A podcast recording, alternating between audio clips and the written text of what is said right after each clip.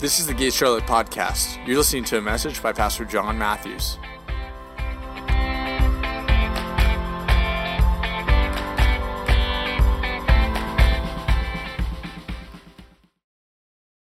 This morning, I want to. It was an interesting morning because I've I um, I felt like the Lord challenged me to talk about a topic that's not usually the easiest topic to talk about. But in prayer this morning, he kind of like drilled it home like you really don't have an option. And uh, it's about really seeing blessings on the life of believers. And the topic and the reality that, how do I say this? Blessings actually aren't optional. They're needed. Good. You don't you're, you don't know what to say, which means that I, I know something maybe you don't. And so, um, no, I, I we used to sing this song years ago in church um, when I led worship. I had this line in the chorus, and uh, I never liked it. I tried to change the words any way I could, and it just sounded weird every time I changed it. And it said, uh, we don't want blessings, we want you. And I get the thinking behind it. I, I get that we want you and we don't just chase your blessings. But I also just don't want to come into the house of the Lord and say, I don't want your blessings. It just sounds like the spirit of stupid's all over that to me. Um, is that okay? Sorry, is that some of you offended by that? I, I just doesn't sound right, man. It's like my kids don't ever come up to me and they're like, Dad, I just really don't want any blessings. Like, I don't want any treats. I don't want any of that stuff, you know. My kids are always open to Daddy's blessings. My littlest is really good at getting them, too.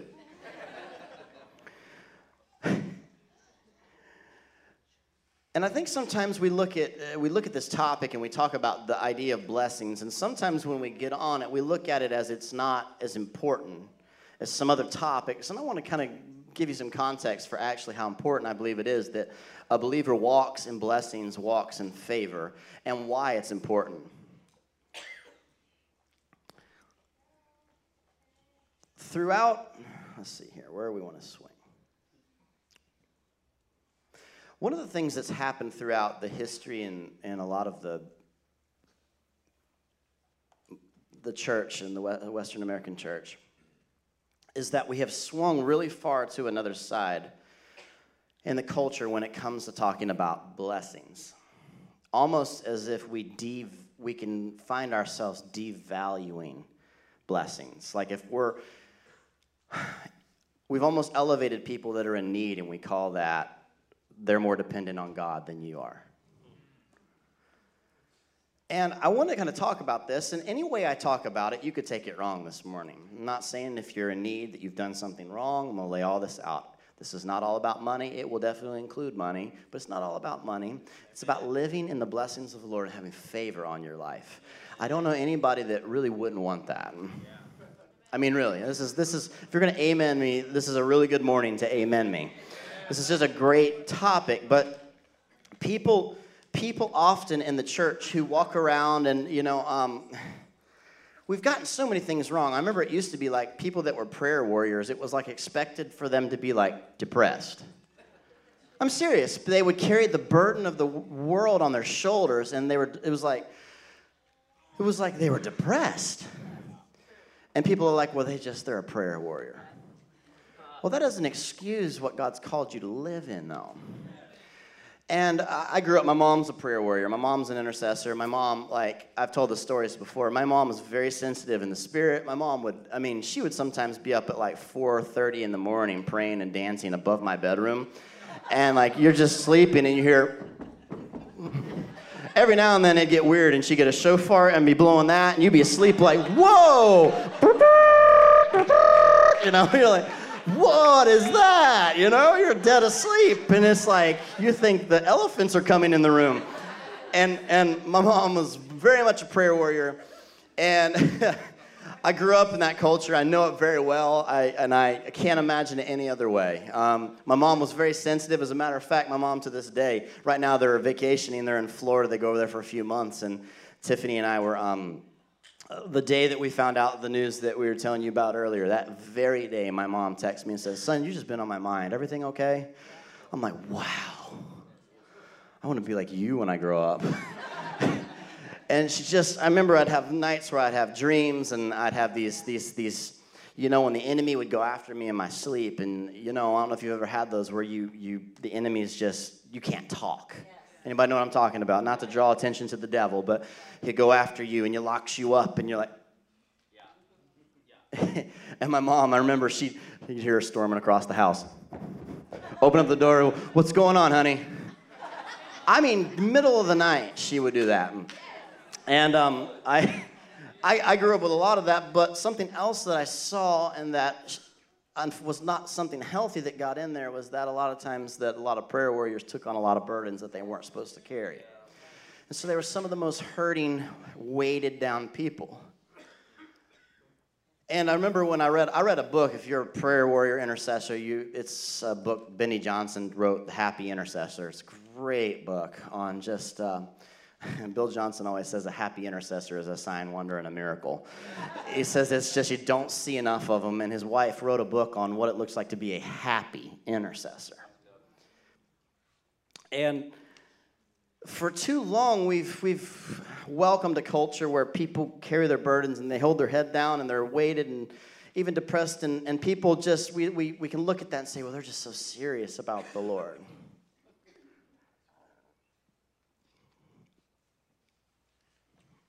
And we live a lifestyle of being sometimes poor and broken, and we call it living dependent on the Lord. Let me ask you a question, and I wouldn't answer it out loud yet. Give, I'm being nice before I give you the test. Would you rather live in a life of need where God provided for you every day through miracles, or have a successful job and prosper? Because that's the difference between the wilderness and the promised land.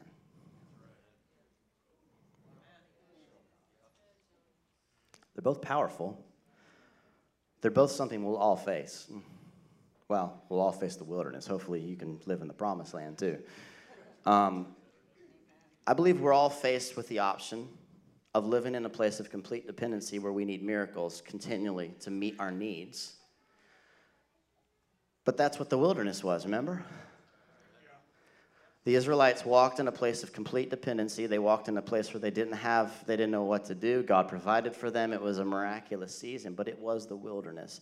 And it was not the destination, it was the journey. Yeah. And But if we're not careful, we can actually take the journey and make it the destination.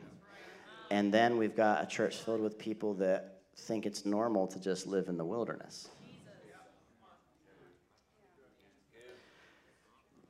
One of the, it, one of the things that we can do is we, we can elevate the wilderness lifestyle to be one that, how do I say this? It's important. I, I would almost call it lessons. We go to school in the wilderness. Yes. But I don't want to stay in school.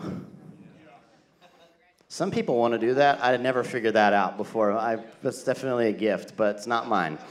And I want to graduate at some point, and I want to go on with life. And there are seasons where we're in the wilderness. There are seasons where we rely completely on the Lord answering our prayers. We need the miraculous. We don't know what else to do. But that's not what he's inviting you into. He's inviting you into something much greater than that.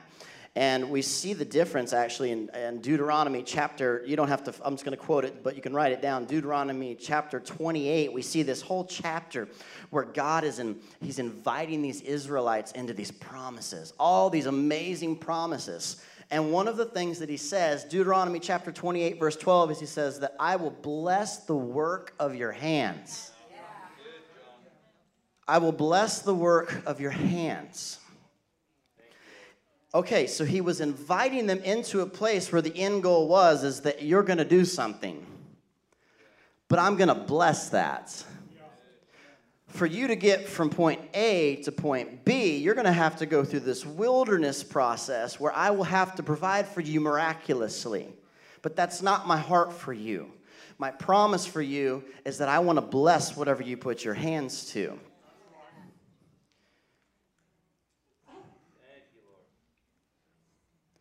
learning to live from a place of dependency on God is necessary. But it's not our end goal that we live in a place, we want to get to the place where he blesses us. I heard someone say one time, I was talking to another pastor, and he was telling me, he said he had a big decision to make, and he said, God said, you got three choices, I'll bless any of them. That's called mature sonship and mature daughtership. Maturity has options. Maturity has options. That's why so often we have such a church filled with a lack of maturity, is because it's easier to control people than to help equip mature people. And we can easily control people, and we can tell them what they can and can't do, and God's not interested in that. He's not inter- He says in this new covenant, there's one thing you need to do. You need to learn self-control. This is what I teach my, myself, my kids, my family. We talk about this all the time. Whenever the wars break out between the kids, well, you're, well, you're not going to do that, and you're not going to do that. I'm like, listen, whoa, whoa, listen. It's not your job to control them. And over here, you, they shouldn't be allowed to control you. They can't take away your happiness. Oh, they just make me so angry. All of this could be applied to church people and children. It just made me so angry. Always walks up and knows that one thing to say. So, they don't make you angry. When you act powerless, you allow yourself to be angry. Wow. And we, we continually, we continually talk about this. You're called to be powerful people. God, God is, God is raising up people. His heart is to get you mature enough where you can, what do you want? Some of us can't even imagine God looking at you and saying, what do you want? Because you have only known him as the wilderness God instead of the promised land God. Both are necessary, but that's not where he wants you to land. If you have your Bibles, open up to Psalm sixty-seven. You still with me? Thank you, Jesus. That's what happens when you pray for joy. It kind of happens. All right. Psalm sixty-seven, verse one. Are you ready? No. No. You're not supposed to say no. Uh, Psalm sixty-seven, verse one says, may God be gracious to us and bless us. Everybody say, bless us. Bless us. And make his face shine upon us, so that your ways may be known on earth, your salvation among the nations. Read, I'm going to read that again. May God be gracious to us and bless us. Yes. And make his face shine upon us, so that your ways may be known in the earth, and your salvation among all the nations. Yes. I want to allow this passage to challenge your thought process a little bit, your, your thinking a little bit, because if I asked most people in this room, what's, what's, what's the greatest, what do we need to show the world for them to love Jesus? Love. Good. Power. Good. Compassion. Good. But how often do we go to blessings? But according to this scripture, it says that actually the blessings on your life will draw the world to know who he is. Wow. You're going to get it here in a second.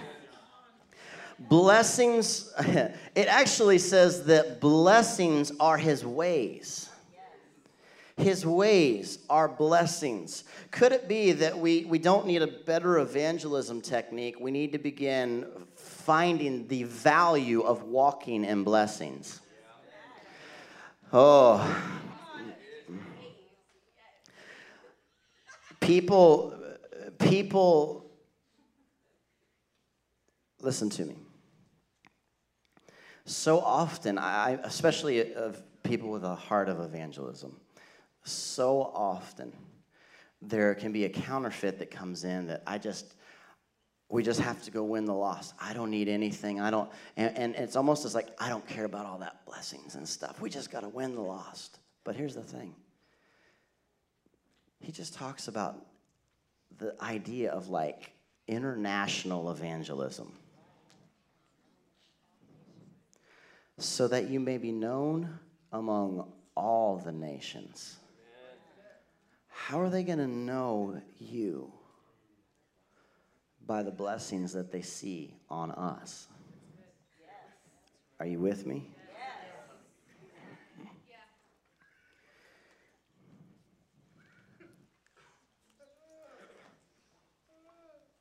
Let me say it this way.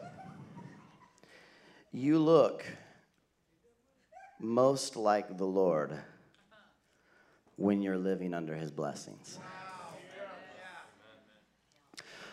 My my little girl, Mackenzie, looks, um, she looks like identical to my wife when she was that age. Like, if you see the pictures, they're, I, they just look so similar, you can't tell. And there were certain outfits, like back when my wife was a little girl, she, that, you know, we're, we're finally getting old enough where clothing is coming back. We've hit that point. Like, you know, I always heard people say that my whole life. They're like, man, we've been through that like three rounds, you know. We're finally old enough where they're starting to come back. So, like, the things from the nineties are big right now. Like, nineties are big in this back. And so that's like when my wife was, you know, about the age of my daughter, Mackenzie, and in the early nineties. And and so there's certain things that Kenzie will wear that when, when Tiffany looks at it and says, oh, my gosh, with that on you, you look just like me. Yeah. What's the point of what the Lord's trying to say? When people look at you, and you're wearing, you're clothed in his blessings, they look at you and say, oh my gosh, you look just like the Lord. You look just like the Father when you look that way. Like, like all of a sudden you're wearing these blessings, and I see that. I see that. You look like him. And this is huge because this, this Psalms is saying that when you're clothed in these blessings, people will know whose kid you are. When you walk in blessings, people look at you and say, oh, I know who's your dad. Yeah. I've only seen that kind of wealth on one other person's kids. And when I say wealth, I'm not just talking money. I've, I've only seen that on a few other people, and that's a child of God. Amen. This is fun. This is fun, because I could feel the friction in the room.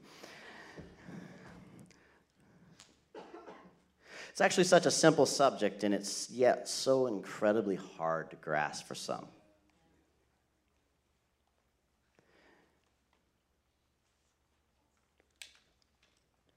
I don't know if you've noticed, but most people that are sitting at a, a bar and hopeless and just drinking their life away aren't typically tuning in to hear all of our sermons. Not typically. I'm going somewhere with this.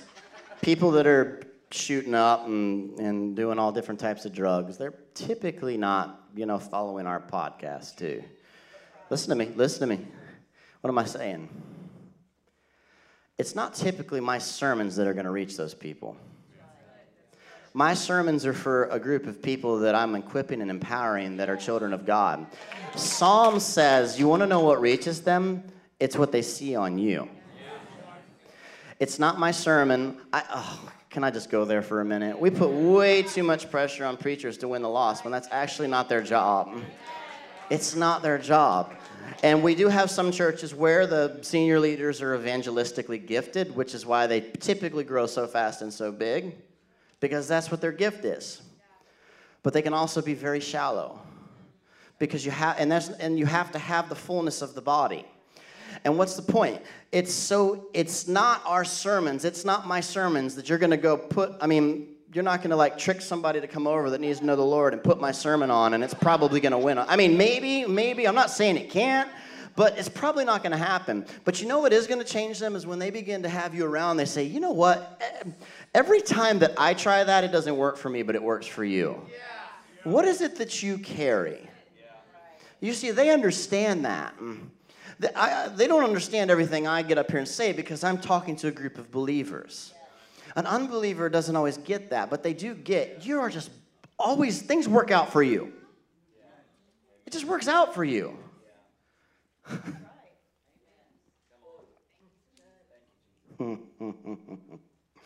We've been in this process, and, and I, I, I love it because I don't know how to say this. I don't want it to sound haughty, but I do walk in the blessings of the Lord. I love it. I love it. My daddy takes good care of me, and we see favor after favor after favor. Things happen. We're doing this. We're doing this kitchen remodel, which oh, whew, we'll have a separate prayer line for that at the end. But um, we're doing this kitchen remodel, and and you go along and you begin to write things down because you begin to see there's just so much favor. And we, we started it by we had to get a home equity line, right? You know, all these papers and all this stuff. And we sit down with this nice guy at our bank, and he says, you know, this usually takes about three to four weeks to get an approval, yada, yada, yada. I said, cool, no problem, you know. Five days later, he says, Mister Matthews, we just never had someone this fast get approved. He said, this is, he says, and he was like, you're a preacher, right? All of a sudden, what's happening? He's noticing something. So then, so that's step one. We get that happens, and then we go, and we're time to order our kitchen cabinets, and we're working with a friend who's ordering them. He says, you know, it usually like about three weeks at least to get your cabinets in. About f- six days later, he says, you're not going to believe this. All your cabinets are here. I'm like, I don't even have anywhere to put them yet. He's like, I've never had it come that quick. So that happens. I'm telling you my story because I'm going to put some practicals to this, and I'm not embarrassed of it. Then we, we, we have things that happen. We reach out to a plumber. I don't know this plumber. He comes in. We're talking. We're getting to know each other. And he says, you know, I just don't donate all the plumbing parts to you for this job. I'm like, I like you a lot. I said, yesterday I reached out to uh, someone about granite countertops. And they said, you know, we not typically do this, but I'm actually just going to put you in touch with our wholesaler.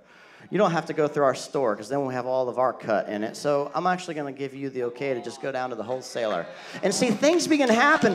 What, what happens is you begin to notice things, but not only you, people around you begin to notice that, man, every time I'm with you, there's always, you get the good parking spots.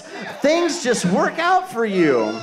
That's the kind of stuff, though, that is not just finances. It's favor. And it's not me, it's him. That's the whole point. That's the whole point. And we have to begin to understand how important this is because he said in Psalm sixty-seven, he says, when you walk in the blessings that I want on you, the world will see it. And that, you know what they'll want? They'll want to know me because they see the blessings on you.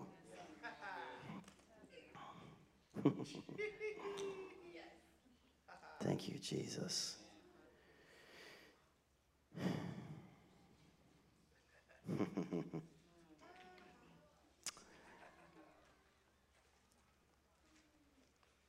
A blessed life is not defined by an absence of problems. Rather, the presence of favor, even in the face of problems. You need to understand that because some people are listening to this thinking, well, I'm just feeling defeated and beat into the ground because you, my life's not going well. I'm not saying that the absence of problems means blessings. It just means that favor is still there in the midst of it. Wow. Yeah, that's right. I don't think anybody better describes this than Joseph. Joseph, I love the story of Joseph. Joseph was the guy where, like, I mean, yeah, he made a few mistakes. Probably shouldn't have told his brothers, like, you're going to bow down to me. You know, mistake one. Don't tell your siblings they're going to bow down to you. It's never going to go well. I would have gotten punched in the face by my brother if I told him that. I guarantee it. My brother's got all the Italian genes. I obviously have all the Irish genes. It's amazing. I got my Irish-Italian. I should be a lot meaner than what I am, but I'm, I'm still pretty pretty level. But I, so Joseph's like, listen, guys, listen, I just, you're going to bow down to me. And brothers weren't digging that. And so, you know, they just threw him in a hole. Um, and um, That's what's throwing all. Um, what happens throughout the story? Read your Bible. Throughout the story, he's taken into slavery. He's put into prison. But there's this one thing that Joseph has. Favor. Blessings. Wait a minute, he's in prison. Well, the same guy that's in prison gets promoted to be in charge of the prison. And then what happens? So here he is, he's in, he's in this prison, he gets promoted up, he becomes in charge of this prison, and then Pharaoh starts having this dream. I need a dream interpreter. And they're like, well, there's this guy Joseph. Sure, bring him in. So they bring Joseph in, and what happens? Joseph goes through his dream, and he tells him what everything means from the beginning to the end, and there's famine coming, and you need to begin to put aside this and this and this and this. And what happens? Pharaoh says, I'm going to let you run Egypt. I'm going to let you run Egypt. Wait a minute, guys. This is the guy who the brothers threw him in a hole, got sold into slavery, was in prison, and then next thing you know, I'm going to run Egypt. What happened? He carried blessings and favor. Wherever he went, it was not the absence of problems. He still had problems, but the presence of favor was continually there. One of the things that you will notice about people that walk in tremendous favor and blessings is that they probably, they often have more problems than a lot of us, but they also have favor how to deal with them. It's not the absence of problems. If you're going through a tough time and you're thinking, well, I guess I'm not very blessed, you're missing the whole point. You're missing everything I'm saying this morning. The fact is he wants favor to be released in the midst of whatever the season is you're going through. Doesn't always look like money. Might look like money.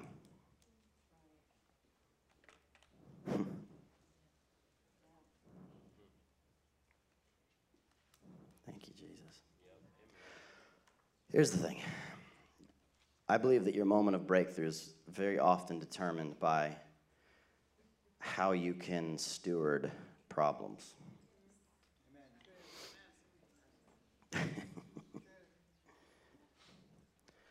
Your breakthrough is often determined by how well you can steward a problem.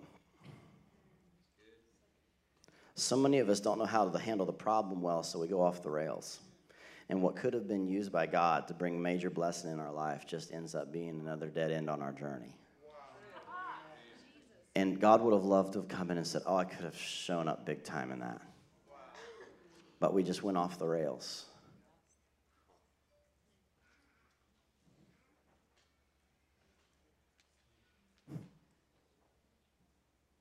I'm jumping around a little bit for the sake of time, so just hang with me, but He wants us to live from a place of blessings. But he also wants us to live in a place of humility. And here's where it gets fun. Humility is not lack. Humility is acknowledging where the source is. For me, uh, often lack masquerades as humility. People are... We, we elevate people that live in such need and dependency on God. There's such a humble heart that's just so dependent on God. But that's not where he's trying to take us into. Humility is not embracing lack. I'm going to say that again. Humility is not embracing lack. Humility is realizing where the source of your blessings is. For me, when I'm blessed, the mo- I mean, uh, when things happen, these things happen along the way. We have stories. I have hours of stories I could read you of cool things that happen. Yeah. That I write them down. I'm not like, well, that just always happens to me because I'm that great. There's there's there's there's a, there's a heart there's a heart in me that says, oh man, God is is absolutely that great, yeah. And He loves me that much that this stuff happens continually, and it's amazing. It's amazing. Amen. He wants to He wants us to live from a place of blessings, but humility. But here's the thing, apologizing for blessings in our life is not humility. All right, we got to hit this before we're done. Apologizing for blessings is not a spirit of humility, it's a spirit of poverty. I know when I meet somebody that struggles with this because they're embarrassed of the blessings in their life. And you walk, and you you know the story. You walk in, it's a beautiful home and or a really nice car, and you're like, man, and I'm I'm like genuinely like, that's a sweet car. And, and, and they're like, well, you know, I, I don't, you know, I've just all this stuff. And, and you, they begin to apologize. And you can feel it's, it's awkward for them. But see, that's not humility.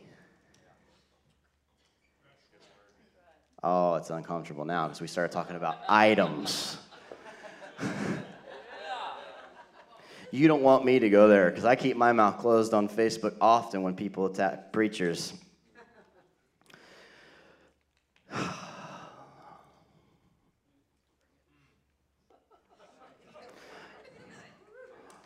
Aren't we supposed to be blessed? We don't need to apologize for the blessings in our life. We also don't get to take credit for it all. I am blessed, and he's so good. I know he's my source, but I won't apologize for it. I, I, I've, one thing I've learned after years of ministry is be careful not to apologize for things you've not done wrong.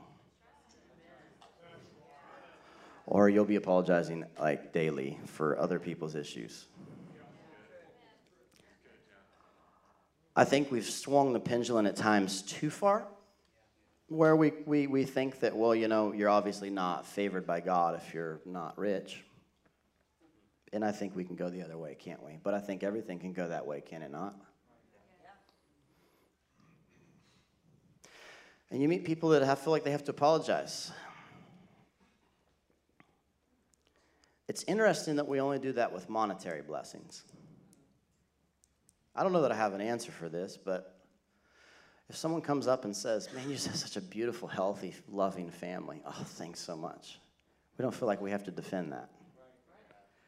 But when it's monetary, and I'm fully believed it's because we haven't fu- fully gotten free in the finance part of our lives yet. Because when someone says it's monetary, often we begin, well, you know, it's, uh, and we play it. Uh, I, you know, something happened, and I really don't even want this car. Yeah, right, whatever. Whatever, dude, you bought it, it's yours, get over it, all right? Own it. I, no, no, someone just dropped it off at the car lot, and I bought it. Imagine how healthy our culture would be if we could live as powerful, confident believers that don't need to diminish someone else's blessings to make our lack feel better. Wow. We could celebrate them, because I believe that the, the breaking point, the tipping point, if you want to call it that, to where blessings really start to break through in your life is when you can celebrate other people's blessings, especially in the face of lack. Uh, um, um, imagine, I'll give you a scenario, just I was thinking about this morning, I'll wrap it up. Imagine you've, you're in a season and your car's broke down. Let's just, like, like you have no vehicle. Let's say that it. And if that's you, shh, don't say anything. Um, but let's imagine that, that you have no car. Your friend's got three cars, really nice cars, right? I'm talking sweet cars. You have none. You walk into the, your friend, you bump into them at the grocery store, and you're in this grocery store, and they are checking out, and ding, ding, ding, ding, ding. You're our yada one hundred thousandth customer, the friend that owns all the cars. Guess what? You win a free car. You're standing there. They already have three cars. I have no cars. And you're faced with that moment. Can you celebrate the blessing on their life, the favor that's on their life? Because that's a moment where you get to decide, do I want to have this favor? Now, it may not look the same, but that moment we get to say, do I celebrate that? I love celebrating people. I, I, honestly, I, I love it when people are blessed. It's just so great. We just heard a story this morning. In a moment at the end, I'm going to have her share it. I didn't know anything about this story. It's phenomenal. of a breakthrough that happened a few weeks ago. But the Lord said in Psalm sixty-seven, he says, do you want to know how the world's really going to know that I'm good? They're going to see my blessings on your life.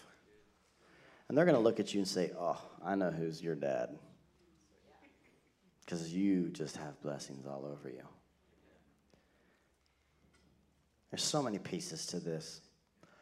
I believe we also have to be able to steward little before we can steward a lot. So many people tell me, if I just had more money, you just have more money to lose if you're not careful. I, I hear it all the time, if I just had more money. I believe that we have to learn how to steward a little. We have to be able to steward the moments where we have nothing. How do you steward that? How do you steward it? Not just money, how do you steward it? You're doing ministry, you're preaching, and two people show up. And you've prepared for three weeks, and two people show up. All of a sudden, how are you going to steward that? It's just like, I can take on both of them.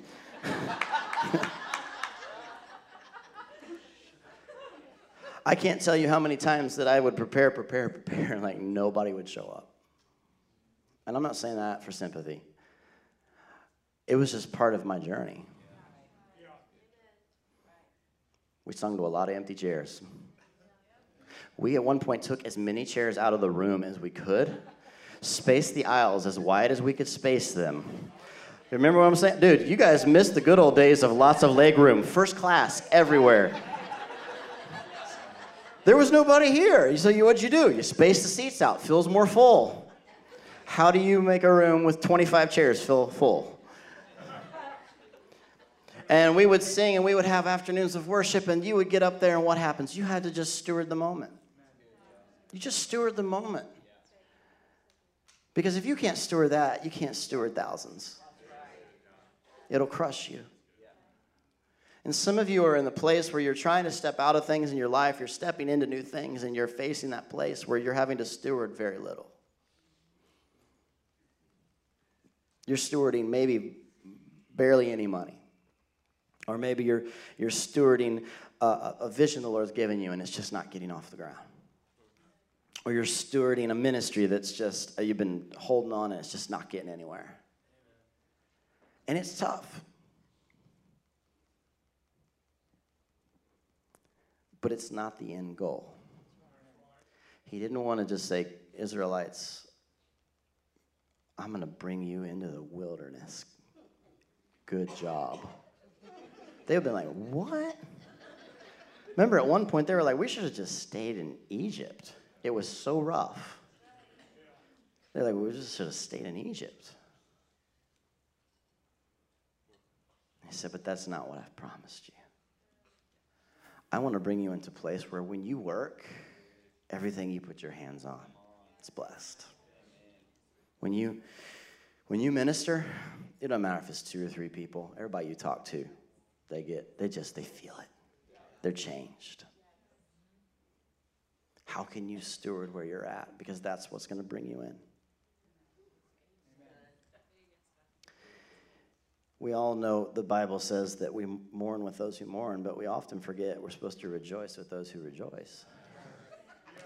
It's, it's, it's, it's actually, for many people, easier to cry with someone who's crying than to rejoice with someone who has what you wish you had. But can you celebrate them? Can you celebrate them? I feel the breakthrough in this room this morning. I feel that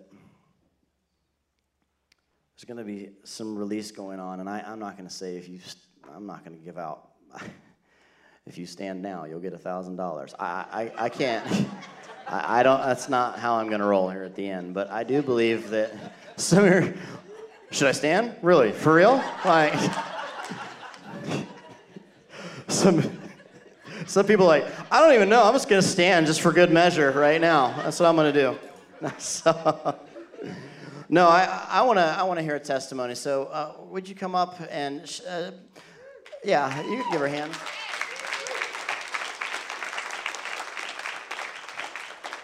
She's got a painting, and I want you just to tell everyone kind of who you are, when you painted this, and is, if you can, the quick story behind it. I'm going to keep this as short and sweet as possible. Um, there's a lot of story that goes behind this painting. Um, part of it is I spent three years at Bethel and served under the arts ministry there and painted on stage at Bethel. And the last Sunday I was at Bethel, Eric Johnson preached Second Chronicles twenty. And then the second Sunday I was here, John preached on Second Chronicles twenty. And God told me in my heart that I was to stand and watch his salvation. About January, um, Rachel asked me if I'd consider painting at the worship night, and I said, no, I need at least a month so that I can prepare for the Lord and, and pray about what he wanted me to paint. Wow. And I went to that worship night, and he said, paint the wave. Wow. The wave goes back a long time, but I won't get into the details. I'm going to post it online for everybody to read. So I came to the worship night, I painted, and John gets up on the stage and says, Second Chronicles twenty. I dropped to my knees that day because I knew it was God, and what I was painting was of him. At that time, I needed a huge breakthrough. Um, in January, John did two offerings. One was about the widow's mina. That Sunday, I had like five dollars left in my wallet. And I put the five dollars in, and I wrote on the envelope about the widow and said, I'm giving out of my lack. The next next week, he got up and he made a proclamation at the, at the offering, and he said, I believe there's people in here who have been waiting for a long time for a prayer to be answered. I was waiting ten years. On my birthday, I get a notice from the V A that they found in my favor on a settlement. The day before Valentine's Day, after I painted this painting, I got a notification of how much money I was going to get. The day after Valentine's Day, which was Friday, I got twelve checks in the mail.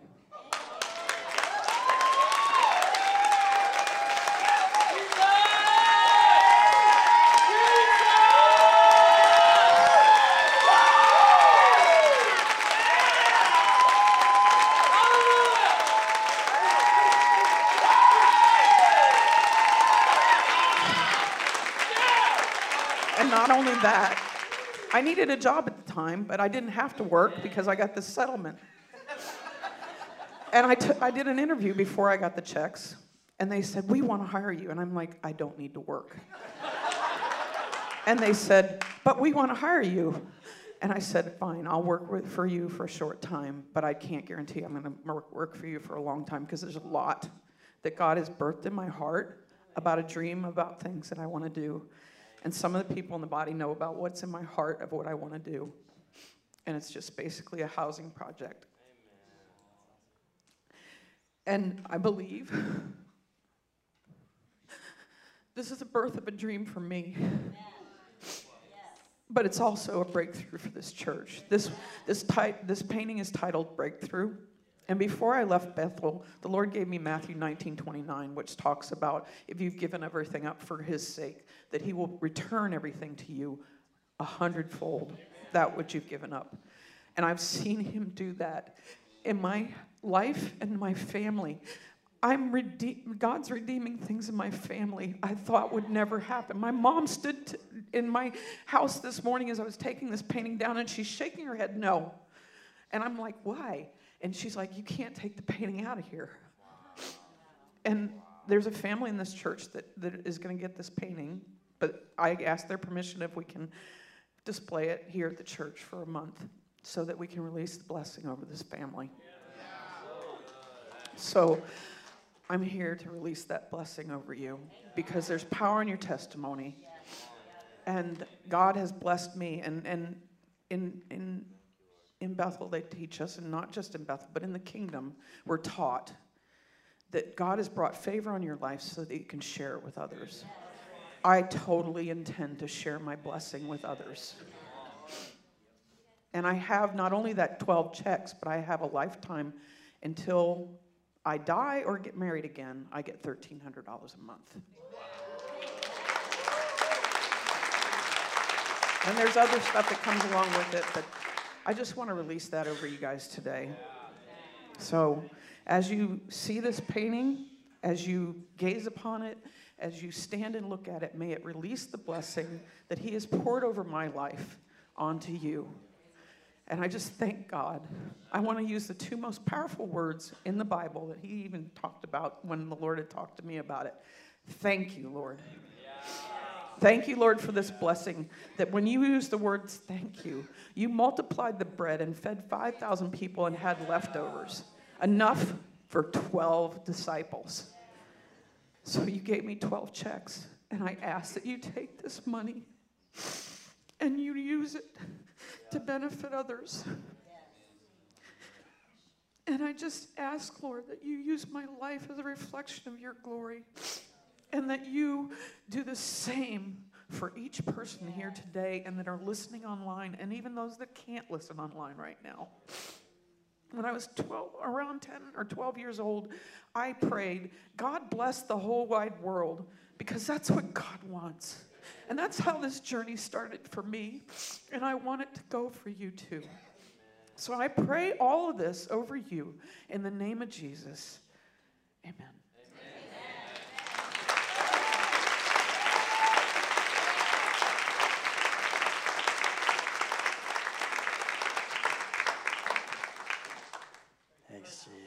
Isn't that powerful? She didn't know what I was preaching on this morning. She came in and said that in the prayer, and I was like, whoa. Thank you. I want to pray over you guys. Let's stand up. Thank you, Jesus.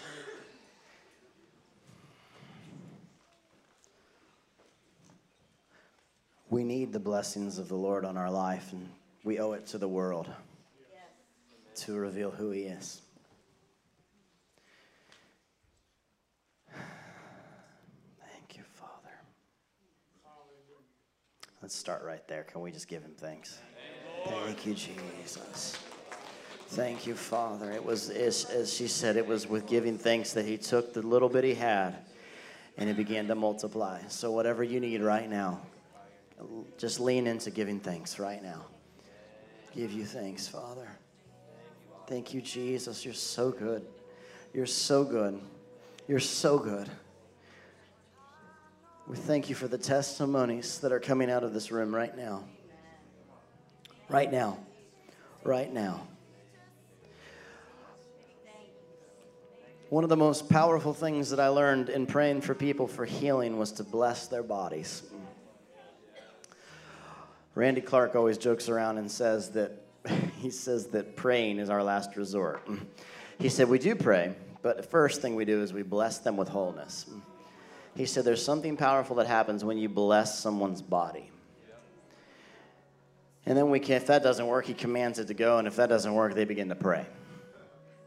It's a little bit of a different take than what many of us grew up believing, but I want to bless you this morning. So if you need a blessing, a physical blessing in your body, an area of your body that needs healing, just wants you to just position, maybe just put your hands out before the Lord. You don't have to raise your hand. Maybe just put your hands out to receive that blessing. And this is for physical healings, all right? In Jesus' name, I just release right now, Father, throughout the whole room, we release the blessings in everyone's body. I bless every single person's body with wholeness, with wholeness. I bless backs with wholeness in the name of Jesus. I speak blessing over you. There's a couple people in here, you've been into the doctor route and just haven't been getting any answers. I just release blessings over your body right now in Jesus' name. Wholeness, wholeness, wholeness. I speak to relationships in this room. If you need a, if you need God to just lay his hand on a relationship, I want you to receive this.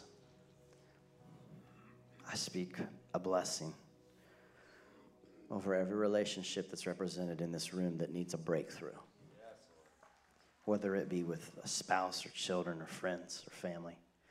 I just release blessings over you.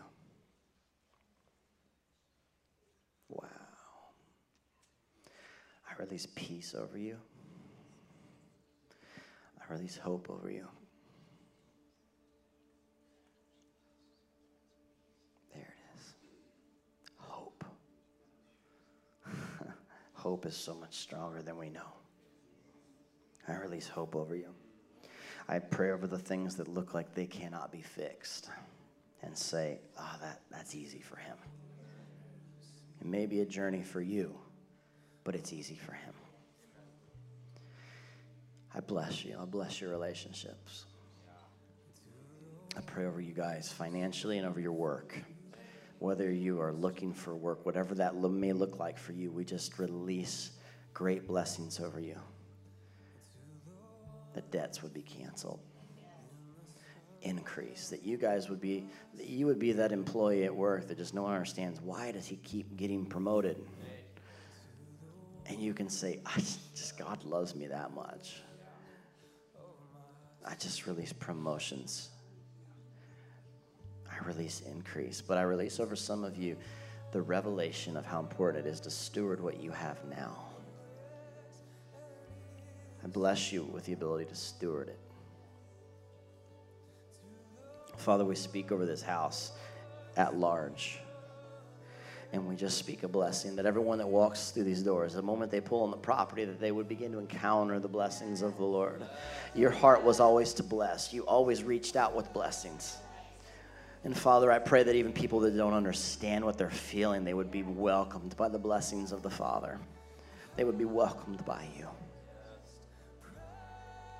In Jesus' name.